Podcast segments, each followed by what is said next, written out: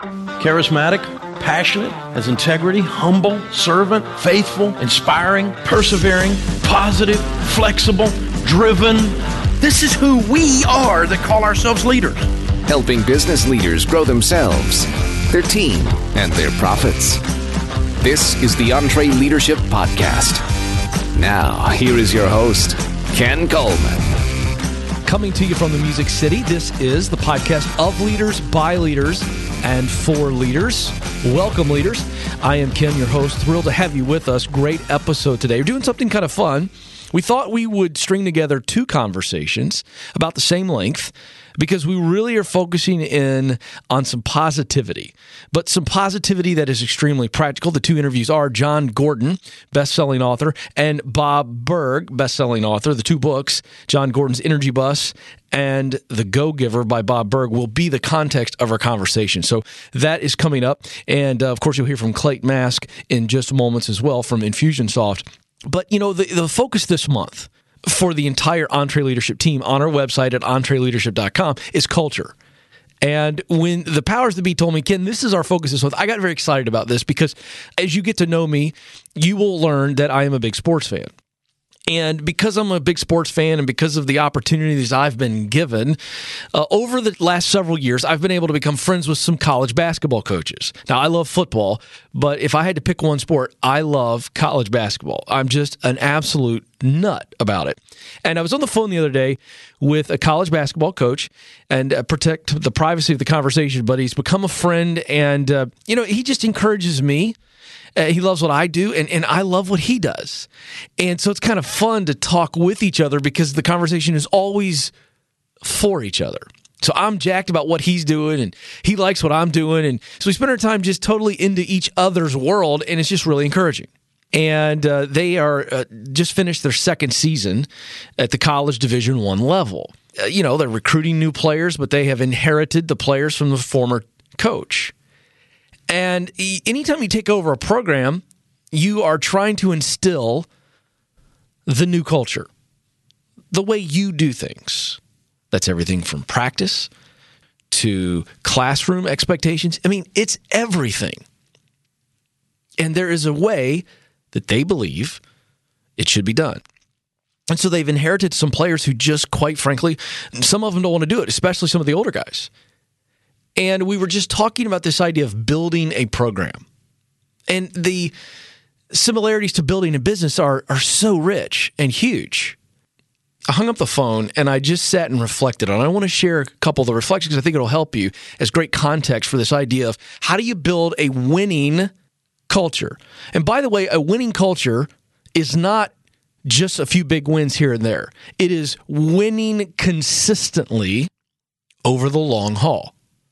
That's a winning culture. And so here are the couple things. You have got to have a culture that is absolutely consistent with what you want to achieve. You just do. You can't just go in and coach X's and O's and tell people how to do their job and then have them practice it and then have them do it in a game time situation. You've got to have a winning culture, a culture that mirrors your ultimate goals. So if you want some longevity, you better have a team that cares for each other. You want to win, you have to have a team that is committed to the bigger goals, not to their own personal success. And so we were talking about this, and I got to tell you, culture first, technique second. I think you've got to develop the culture and make sure that it's consistent from the star player to the role player. And every person, from the freshman to the veteran senior players, have got to be bought into the culture. I think if you can change the culture in your organization to match the goals that you want to achieve, meaning the people that you need, the attitudes that you need, you just fill in the blank. That's what you got to do. So I think culture is huge, and that's why I'm excited about everything we're doing this month at entreleadership.com. I'll tell you more about a great tool we've got for you, so I'll tease that. That is the end of the podcast. Stay here. Free tool that'll help you begin to design and execute a winning culture. So that's all coming up. It's going to be a great podcast. So thrilled to have you on board. Before we head into our feature conversation of this episode, we want to jump on the line again with Clayton Mask, the CEO of Infusionsoft. He's got a great business tip for us. Clayton, all the way from sunny, dry Arizona. How you doing out there? I'm doing great, Ken. Great to be with you. Yeah, we love hanging out with you. Okay, this is a fun question for the sales people. Why does follow-up matter so much? You know, this is important for salespeople. It's important for business owners. Anybody that's trying to help get their product or service out in the world. Here's the thing. People buy when they're ready to buy, not when the sales rep's ready to sell something. It's all timing. And so if we are not staying in front of the prospect in a polite, educational, friendly way, not in like a pound them and spam them, not that at all.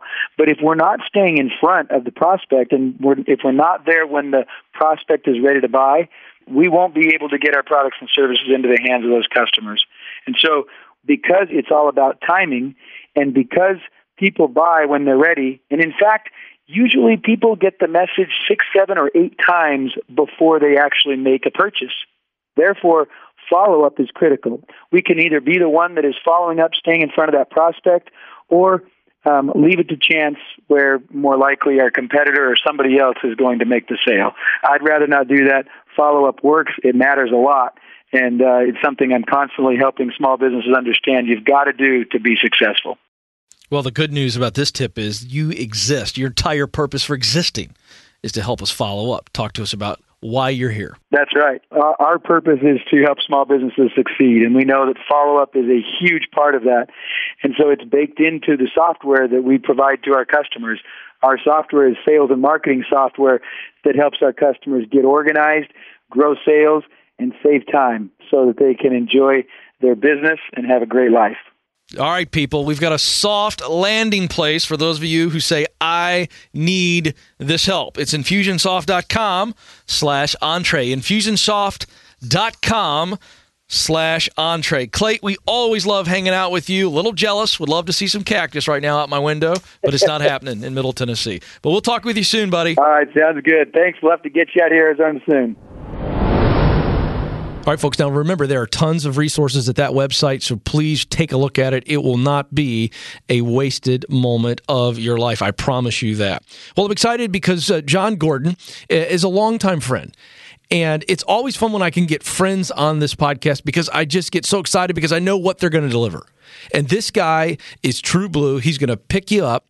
He's going to give you some wonderful positivity that will help you in a practical way every day. Here is my conversation with best-selling author Jon Gordon.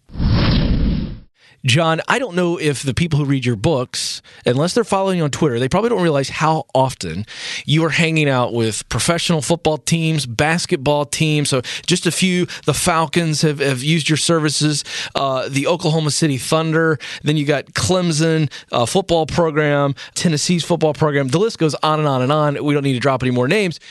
But what I find fascinating about that is you're writing about leadership and teamwork from a positive perspective, but the men and women who are leading programs in these high-pressure situations are bringing you in to mentor them and their teams. What have you learned in these experiences about high-performing teams? I've learned that high-performing teams are positive. They have more positive energy. They're focused on being their best. They have a tremendous amount of optimism and belief. Great coaches inspire their teams to believe in themselves. Great coaches inspire their teams to believe they can win. So belief is a huge part of it. High-performing teams weed out the negativity. Too much negativity will sabotage a team. We have to have some conflict. We have to have healthy conflict. But negativity that drains a team will sabotage their performance. So I've learned that a team that is connected, that they come together, they're committed to each other, to the mission, that connected team becomes a powerful team. So for instance, Billy Donovan last year, Florida Gators, Billy Donovan focused on really creating a connected team last year. They didn't have a lot of talent. Team beats talent when talent isn't a team. Team beats talent when talent isn't a team. That. So when you are a connected team and you are truly connected to each other, you're actually able to beat a lot of teams that may have talent, but they're really not together as a team. Mm. And it starts with the leadership. I mean, we know this, right? John Maxwell has said it many times, everything rises and falls on leadership. But when you get in and see these cultures, what are the leaders, what are they doing themselves that begin to foster this type of healthy team culture? Well, a few years ago, great case study. I had two teams that played each other, two powerhouse football programs. Both gave their teams the Energy Bus. I spoke to both teams. One coach really ingrained the principles from my talk and the book into the team. Came up with a lot of initiatives, a lot of goals, a lot of things that the Energy Bus was a part of that. So he took the message and he kept sharing it, reinforcing it. The other coach just said, hey guys, here's a book. Read it. Yeah. And that was it. What I've learned is it's not me. It's not the book. It's the coach and the leader driving the bus. You can give a team a bus, but unless you have a driver driving it, the bus doesn't move. So it's about the leader reinforcing it. The leader has to believe in the message. They have to live it. They have to breathe it. They have to get the team to truly buy in. And when they're reinforcing it throughout the season, that creates amazing results. Now, every team will be tested. Every team I work with gets tested. That's to decide if the positive energy and the optimism and the belief is real. So you will be tested, but it's amazing. Once they pass the test and they say, you know what, we're going to stay positive through this. We will not allow negativity to sabotage us or our team or our mission. That's when they take off. I just heard from the LSU volleyball coach. They lost the first few games. They were playing horrible. They started reading the Energy Bus this season. They won 14 in a row. They made it to the NCAA tournament. They said it became a part of who they were. They said they're changed forever because they started to live and breathe it. I want you to encourage people who may be a part of a team, John, that there are some positive people on the team. They believe in what they do, but they're suffering because they have a leader or leadership team that doesn't get this. They're just – the leaders are the energy vampires, as you talk about in Energy Bus. This is tough. What would you say to them? That is the saddest email or call I get. I'm sure. I'm trying to stay positive, but my boss is an energy vampire, or my coach is an energy vampire. My leader is an energy vampire. I would say to them, you lead from where you are, right? Maxwell talks about leading from where you are.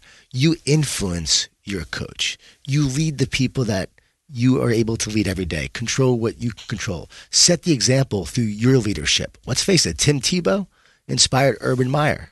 Yeah. Tim Tebow helped Urban Meyer become a better leader from his leadership. So I believe you can actually serve as a model for your coach. I also believe you should give your coach articles to read.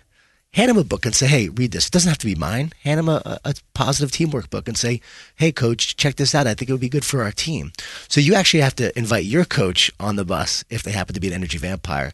Don't just say, you know what, I can't do anything about it. I have no control. I'm not the leader. You can always lead an influence from who you are and where you are. Now, John, this gives me great pains as a Michigan fan, but I really have grown to admire this Ohio State team this year that just won the national championship because they lost their All-American, All-Big Ten Braxton Miller quarterback to start the season. Then the backup comes in and they rally around this kid and he becomes a Heisman Trophy, basically a de facto finalist before he goes down to injury. And then here comes the third string kid, true freshman. And compound all of that with they lost one of their players to a tragic death in the middle of the season. What did you see? I mean, what? And again, I know you weren't in there intimately, but as you observe this, what are some of the characteristics of that team, maybe of Urban Meyer, that allowed them to, again, go beyond the X's and O's to fight through and win a national championship against all odds? Here's what I believe. For years, people have been talking about the Saban way. People want to follow the Saban way. I believe people are looking at Urban Meyer saying, that's the leader who I need to follow. He is a tremendous coach, an incredible leader. They had a motto this year, a formula, E+R=O. We can't control the events in our life, but we can control our response to those events, and that determines the outcome. So that team was built with a mindset to say, we will face adversity, we will face challenges, but how will we respond to those events? And we have control over this team and over the outcome. So it becomes a self-fulfilling prophecy. When you believe you can control and influence the events of your life, you take actions necessary to do that. And that's what they did. Great coaching, though. Great play calling. Sure. Oh, yeah. Get their quarterback comfortable, use his strengths, bring the team together. So a lot of it is great coaching. Other teams would have fallen apart, not them. But this is an interesting point that you make here, because you can recruit skilled players. Obviously, you don't want to discount the fact that he had two really talented backups who could come in and do the job. That's a big deal. Talent matters. But you said this at the start of our conversation, and I think it's worth revisiting. Sometimes we focus on talent and systems and play calling and all that, but if we're missing that human element, that E plus R equals L. E plus R, so events plus our response equals the outcome. If we miss that, I guess it's that human element, that psychological element, the spirit, the mind. Those are powerful things, and we can't overlook that if we want to be champions. Oh, and there's nothing more important than a team that is connected. That's really where my work now is. I'm seeing the importance of that. I'm hearing from all these basketball coaches, John, my guys aren't connected. What do I do? Female basketball coaches, how do I get my team to connect? So what I do is I help them get their team to connect, to get to know each other, to go beyond surface communication, to really get to know each other and learn about their stories, about their past pains, their hurt, who they are, what's their past like, what are their challenges, what are they afraid of, what were the best moments in their life. You really get to know your team. And when you develop that bond, right? That bond. That's what makes our military so powerful. All the Navy SEALs, all those guys will say, you know what? They have a bond of brotherhood. They're like brothers. Well, guess what? You cannot be a great team unless you have that strong connection in the locker room. You win in the locker room first, and then you win on the field or court. That's a great statement. It starts in the locker room. I guarantee you look at every team that's been a strong team, a successful team. Patriots, strong in the locker room. No doubt about it. Seahawks, strong in the locker room as well. That's why they were there. But that allows you to ultimately win close games, because you have to be strong on the inside to battle everything on the outside. I've interviewed many coaches, and you've hung out with so many coaches in these private settings. I know you and I know this, but I want to put you on the spot here, right? Because for every coach I've talked to, they say, it's, I can coach all I want to, but I got to get talent and I got to get good kids, right? So for the business leader listening in here today, right? If you were going to put your recruiter hat on and work for them, these men and women who are listening, and say, all right, I'm going to go out and recruit a few key people that will turn your business around. How would you describe those key people? Describe a couple of players that we should all be looking for. Three traits. Three things we control every day, whether it's in sports or business. You want to hire someone with a great attitude. You control your attitude. I want someone who is positive, optimistic, and has a strong belief in what they can do and what the team and the organization can do. Effort. I want someone who is going to put in maximum effort, 100%. They're willing to work hard every day. They're humble, they're hungry, they're learning, they're growing, they're improving, but every day they show up, they're willing to work harder every day to get better. So I want someone who applies the continuous improvement rule to their life, that they see themselves as a work in progress, someone who continue to get better. And then 3, someone who's a great teammate. My next book is about how to be a great teammate. We talk about leadership, right? But we need great teammates. So how do I work well with others? Am I selfless? Do I serve? Do I encourage? Am I a germ, or am I a big dose of vitamin C to someone every day on my team? So I want people who are positively contagious and help my team be better. Those 3. You and I both admire the great Zig Ziglar, as I'm sure most of our audience does. And my favorite quote that he ever uttered, and he uttered some amazingly beautiful statements, is that if you spend your life helping other people get what they want, you'll get what you want. I know you believe that, so I'll close with asking you, what does that statement mean to you in your life? It means you don't have to be great to serve, but you have to serve to be great. My job every day is just to invest in others, make a difference, continue to encourage others, and make a difference in this world and in people's lives. And if I do that, the outcome will take care of itself. It means that I focus on the root of the tree, not the fruit. That if I invest in that root and I nurture that root, I'll always have a great supply of fruit. Good stuff, as always, from John. You know he's going to deliver good stuff to you. And by the way, he has multiple books. You would do yourself a favor to go to johngordon.com. That's Jon, Gordon.com. The guy writes these simple parable-type books that just speak to people. And he has so much going on there. You need to check out all the books. You would absolutely benefit from all of them. I promise you that. And here's what we're going to do. In our quest to keep serving you fine men and women who are leading America's economy, we want to give away 25 of the Energy Bus, because we're going to give away 25 of the Go-Giver from Bob Burg, which is coming up in just moments, okay? But first, we're going to give away 25 of the Energy Bus, and I will tell you this. This book has become a sports Bible for many of the NFL, NBA, Division I football, and college basketball programs. I'm kidding you not. It's coaches are given away by the case. So here's all you have to do. We just want you to tweet something at EntreLeadership. So put the EntreLeadership handle in there. That's at EntreLeadership. And tweet something about the podcast. We're going to leave that up to you. And then to qualify, you have to use the hashtag conversation that matters. Hashtag conversation that matters. And then Eric, the producer, will pick 25 of you fortunate men and women, and he will get the book to you, okay? And then stay tuned, because you can all qualify. I mean, you just tweet like crazy. And we're going to have Bob Burg's book coming up after this conversation. Now, this is a great segue, because Dave, this is maybe a little-known fact. Maybe a lot of you know this. If you come to our EntreLeadership events, you know that when a new team member joins the team here at Ramsey Solutions, you get a case of books. And these are books that Dave highly recommends that everyone on our team reads. And one of those books is The Go-Giver by Bob Burg. And so Eric, the producer, had a great idea. He said, you know what? We have some amazing books. Let's get some of these authors on. And Bob is a wonderful guy. And I'm going to tell you, this book, The Go-Giver, another guaranteed absolute value add. And so we got on the phone with Bob recently, and I want you to dive in to this conversation, another parable that will really set you free. So here is Bob Burg. Bob, I want you to summarize this parable. You call it a little story about a powerful business idea on the cover of the book. But what is this story, The Go-Giver, about, and what is the main thought that you want folks to take away from it? Yeah, that's a great question. The story, and as you said, it's a business parable. It's a fable, and I was just so honored to be able to write this with a fantastic storyteller, John David Mann.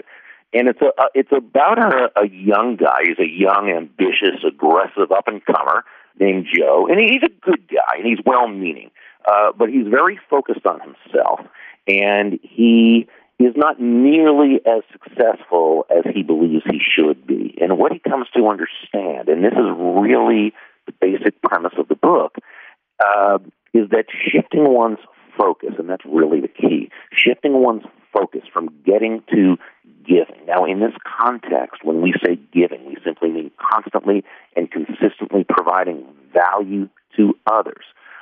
That doing so is not only a nice way to live life, which I think we all intuitively know, but a very financially profitable way as well.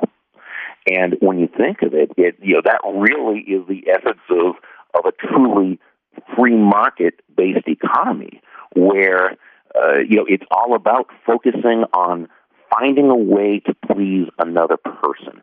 Whenever I speak at sales conferences, I'll often begin by saying, nobody is going to buy from you because you have a quota to meet. And everyone laughs because they know that. That's so true. But what they will buy, they will do business with you, they will be in relationship with you because they feel they're receiving sufficient value in doing so. They're actually receiving more in use value than what they're paying. So when we can move from an I focus or a me focus to an other focus, that's when things really begin to click. And let's go below the surface, Bob, because I think we need to address the elephant in the room. I think we all understand that, and we can apply that, but there's a big difference between saying to a customer in a sales process, I'm giving you value and I'm providing you value, and then actually showing. Right. You understand what I'm saying there? I mean, there's a posturing, mm-hmm. and then there's below the surface where somebody really feels like you're not selling them, you really are providing them value. How do we make sure that we aren't faking it, but we really are living this idea of the go-giver? Well, first, being genuine and authentic in your desire to add value to another person's life is very key. We need to be able to communicate that value. It's not enough just to have value, to be of value. And, hey, you know, so does most of the other companies providing that same product or service. So how do I communicate that extra value so I'm not having to resort to that enemy of productivity, which is trying to sell on low price? And let's face it, unless your last name is Walmart, making low price your unique value proposition is not a good thing to do. It's neither unique, there's no value to it, it's hardly a proposition. We know that when you sell on low price, you're a commodity. When you sell on value, you're a resource. So we need to be able to communicate that value. And in order to do that, it begins with us being that extra value. Value can be communicated probably in hundreds of ways, but they tend to come down to five what we call elements of value. And those are excellence, consistency, attention, empathy, and appreciation. Money is simply an echo of value. It's the thunder to values lightning, which simply means that the value comes first, which is a result of where you're focused on the customer. The value comes first, and the money you receive is simply a very natural and direct result of the value you've provided. And that's what free market capitalism is all about.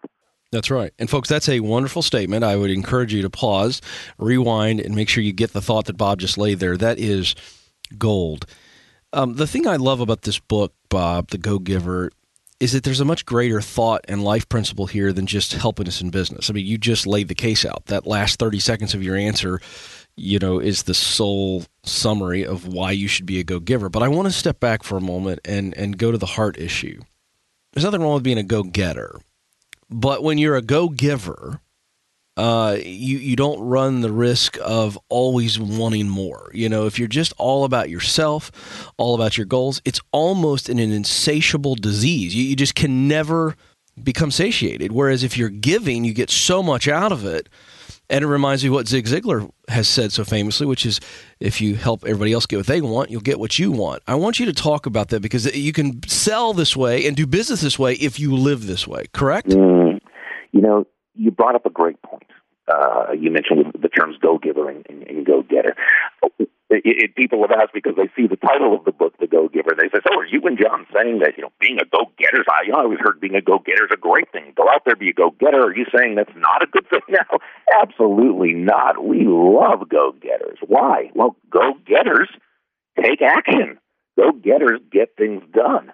We all know you can have the greatest thoughts, the best idea, certainly the best of intention, but without action, nothing's going to happen. Unfortunately, there's no natural division between a go-getter and a go-giver. Many go-getters are also go-givers, and every go-giver is also a go-getter. The opposite of a go-giver is a go-taker.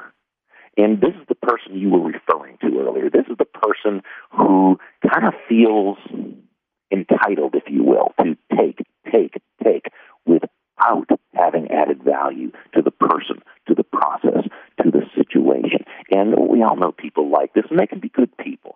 They tend to not have the kind of success they feel they deserve, and even those times when they temporarily do, it typically doesn't last long because it's not built on a solid foundation. So that person who can shift their focus, move from themselves to others, that's the person who actually accomplishes the most and just feels great about it.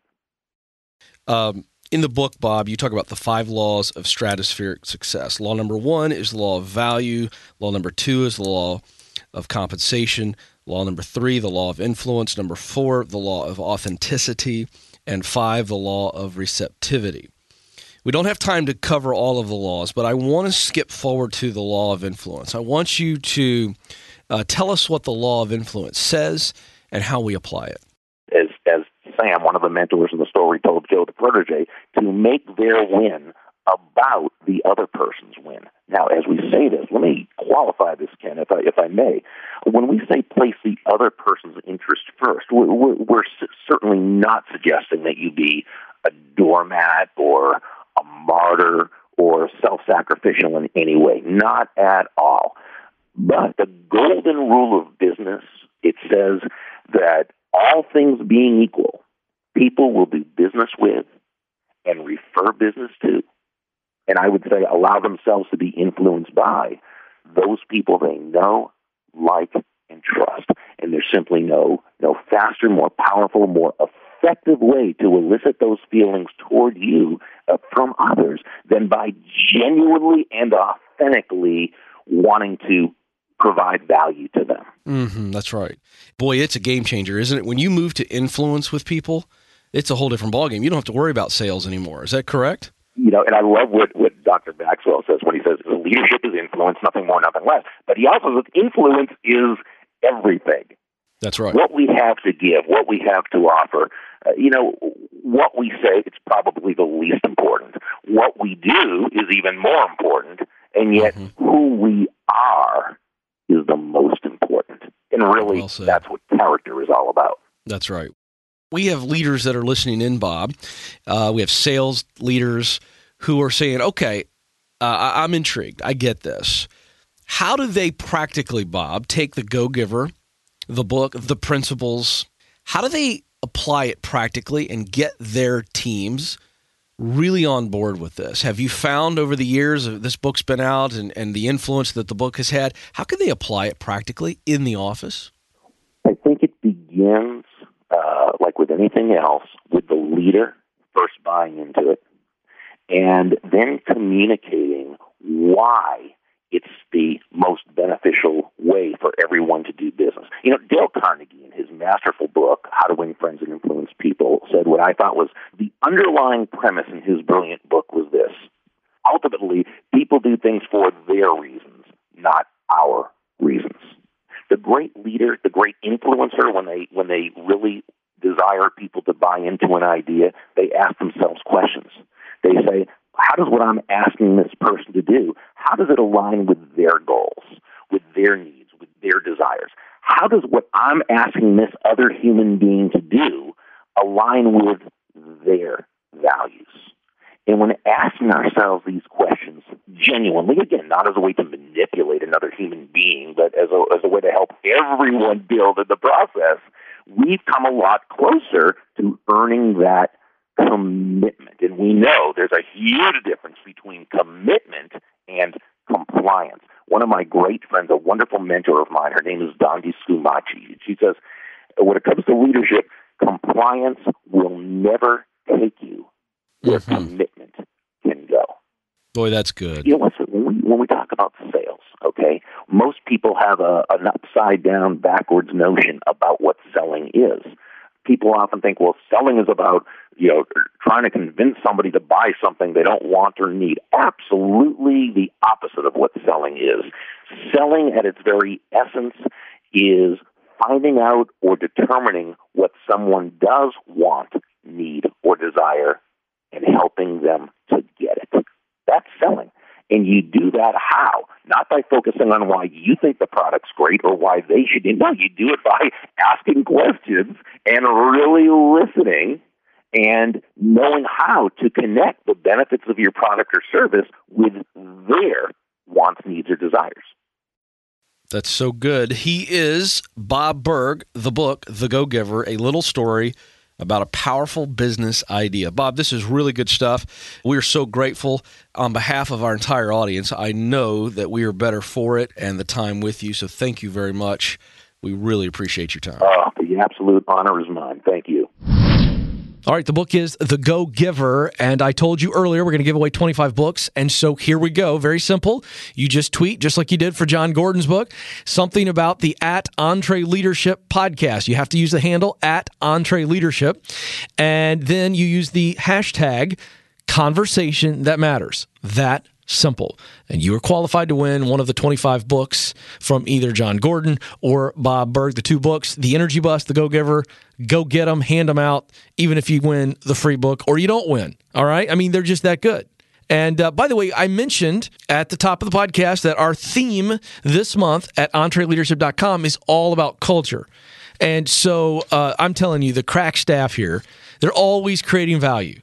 And so I mentioned a free download. It is a PDF, and it's called The Culture Tree, okay? It is a culture tree, and it is a wonderful visual illustration that will help you begin to visualize how you will grow a winning culture in your organization. And it's just easy and it's free. It's at entreleadership.com/podcast, which, by the way, all things related to the podcast are always there. So if you're looking for some resource, Eric, the producer, is always putting things up there. We have bonus video footage and all types of wonderful links for you at entreleadership.com/podcast. So that's where you go get the culture tree. And leaders, let me tell you something. Visuals like this are so valuable. You could print out multiple copies, one copy, tape it to the closet door so you see it every day. Put it in multiple places, because these visuals really begin to help you stay on track, because building a winning, sustainable culture doesn't happen in a day. It happens every day. Big distinction. This is a great tool, entreleadership.com/podcast. All right, I want to thank Jon Gordon and Bob Burg and their publishing companies for the books, and for the guys just spending a little time out of their very valuable and busy schedule to add value to you. I know you appreciate it. And I want to thank Eric, the producer, as always. Great podcast, sir.